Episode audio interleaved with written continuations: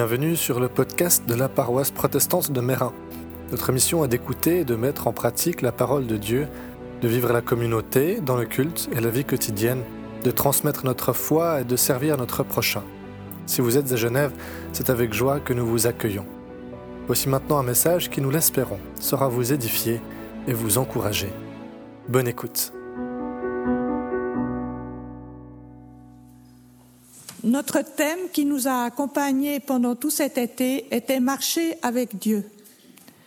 Et ce matin, à travers Hébreux 11 et 12, nous allons suivre des personnes qui marchent avec Dieu, qui ont cru, mais qui n'ont pas vu les promesses de Dieu s'accomplir. Hébreux 11 à 3, c'est le tout début, nous dit Mettre sa foi en Dieu, c'est pas toujours facile. Hein, ce, que, ce verset, c'est pas toujours facile à comprendre.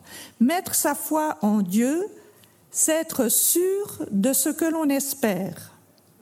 Je ne sais pas ce que vous espérez, mais être sûr de ce que l'on espère. C'est être convaincu de la réalité de ce que l'on ne voit pas. Compliqué. C'est par la foi que les hommes et les femmes d'autrefois ont été approuvés par Dieu. Ça, c'est plus facile. Par la foi, nous comprenons que l'univers a été formé par la parole de Dieu, de sorte que ce qui est visible a été fait à partir de ce qui est invisible. Tout un programme, ces, ces trois versets, et pas si simple que ça. Qui ne doute jamais? Je vais lire dans l'Épître aux Hébreux, chapitre 11, versets 13 à 16. Ce passage est précédé par une énumération de personnages de l'Ancien Testament qui ont marché par la foi et suivi aussi de la suite de cette liste. Donc Hébreu 11, 13 à 16. C'est dans la foi que tous ces gens sont morts sans avoir reçu ce qui leur avait été promis. Mais ils l'ont vu et salué de loin.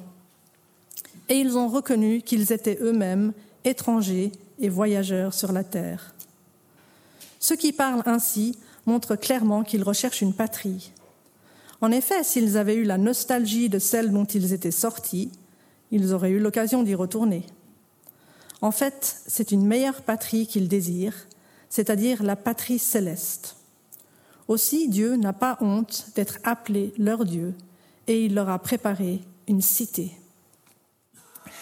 Alors voici ce texte qui nous parle de tant de personnes qui ont marché par la foi avec des exemples de l'Ancien Testament. Voilà, ces exemples qui nous montrent euh, des personnes qui ont vécu par la foi. Et le paradoxe de ce texte, c'est que ces élèves, ces exemples de foi révèlent des échecs partiels en tout cas.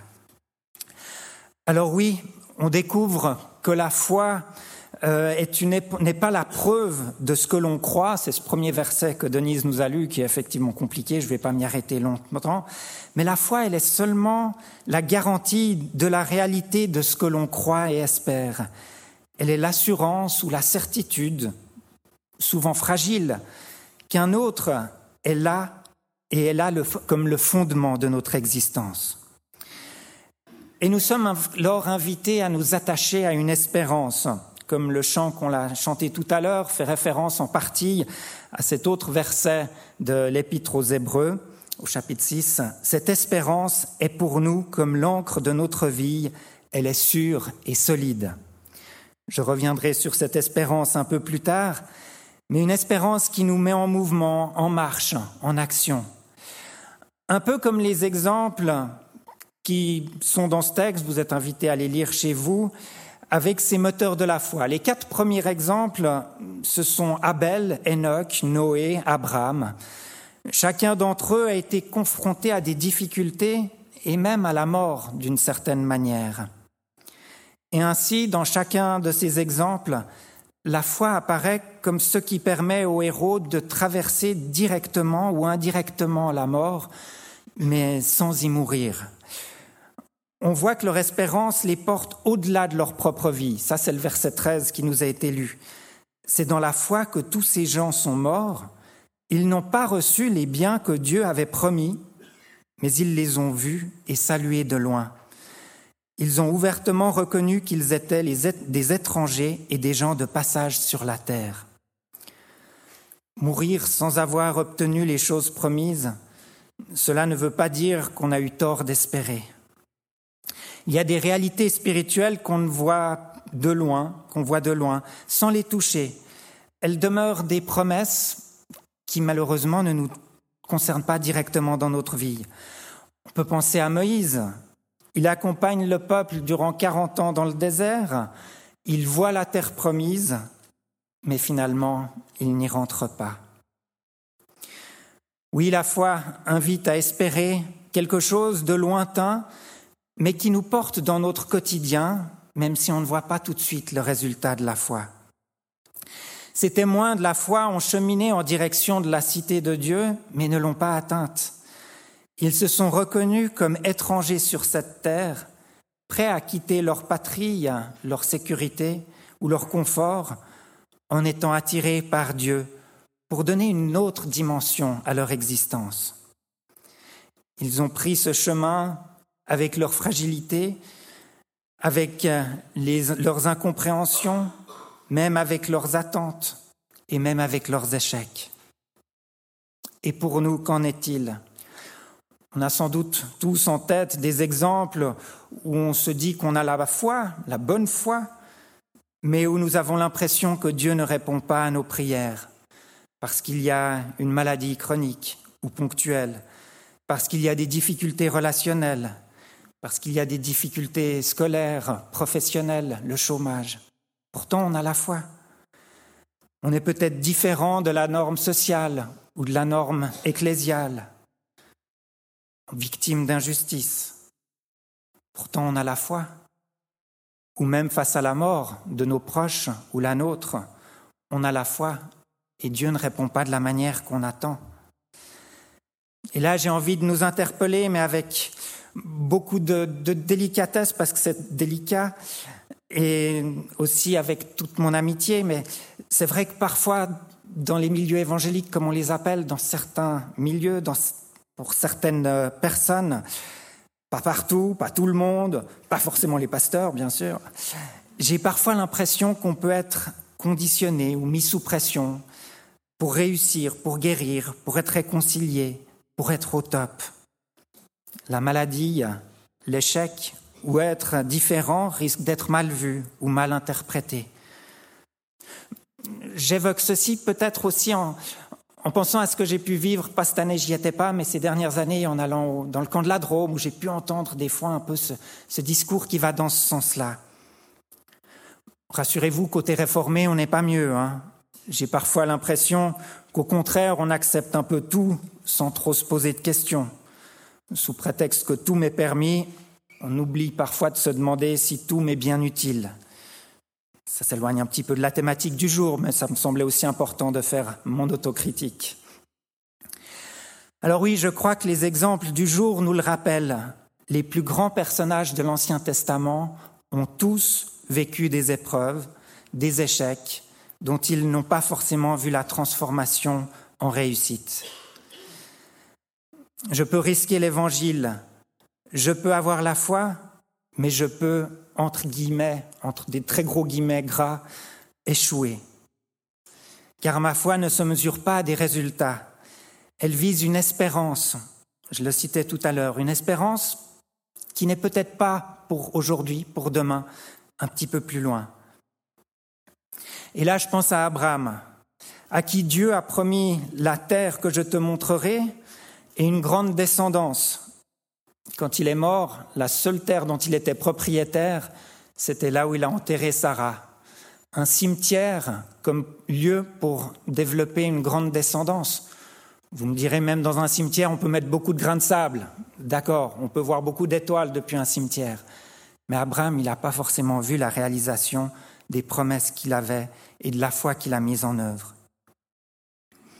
Oui, malgré notre foi, quand on ne voit pas se réaliser ce que l'on souhaite, Dieu est quand même là. Ce chapitre nous redit la bienveillance de Dieu pour l'humanité. Mais malgré cela, on pourrait quand même penser à un échec, ce que confirme la fin du chapitre. verset 39, ces personnes ont toutes été approuvées par Dieu à cause de leur foi, pourtant elles n'ont pas obtenu ce que Dieu avait promis. Ce n'est pas terrible et plutôt démotivant. Visiblement, leur foi ne leur a pas apporté quelque chose de particulier. Mais il y a encore le dernier verset.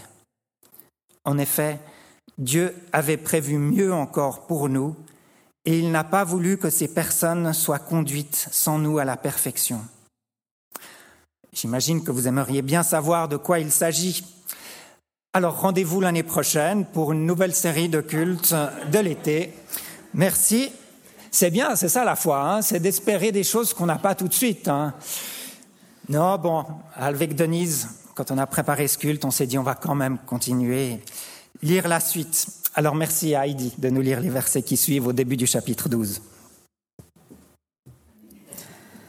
Alors, Hébreux 12, 1 à 3.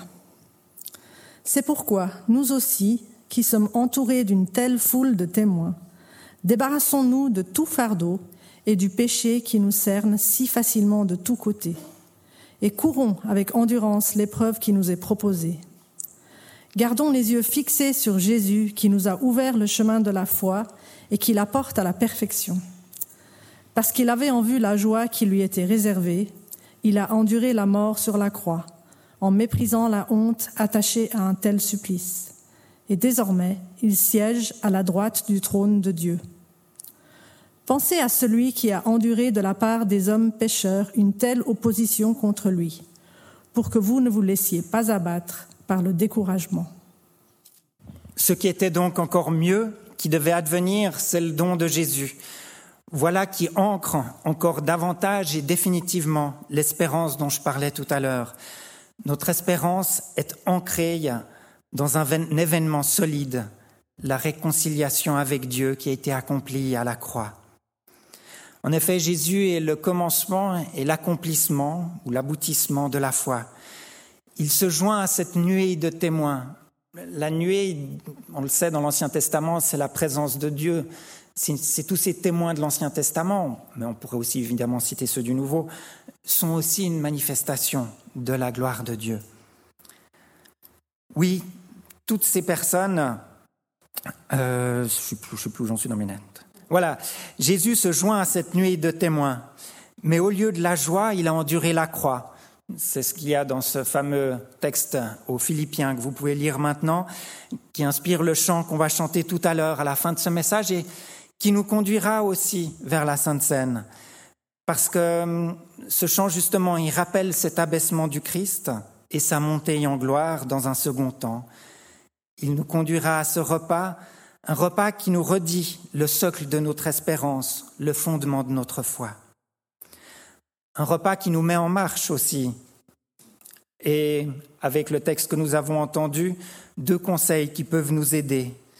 Débarrassons-nous de tout ce qui alourdit notre marche et gardons les yeux fixés sur lui, sur Jésus. On retrouve alors le vocabulaire de la marche.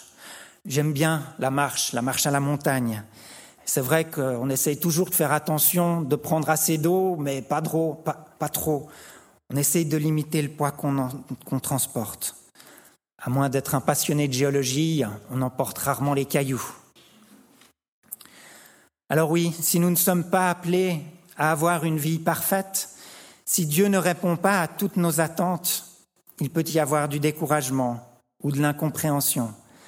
C'est bien normal, et là, je rejoins ce que disait Denise tout à l'heure. N'hésitons pas à le dire à Dieu, à le lui crier. On peut relire les psaumes, qui sont de multiples exemples. On voit ces personnes qui ont dit à Dieu leur incompréhension. Mais pensons aussi à Jésus. Il a vécu une terrible opposition. Il a porté une croix bien plus lourde que la nôtre. Et aujourd'hui, il chemine à nos côtés, dans nos épreuves, souvent discrètement. Alors gardons nos yeux sur lui avec confiance, avec espérance. Dieu nous prépare pour plus tard, mais il nous prépare un pays, une cité céleste. Amen.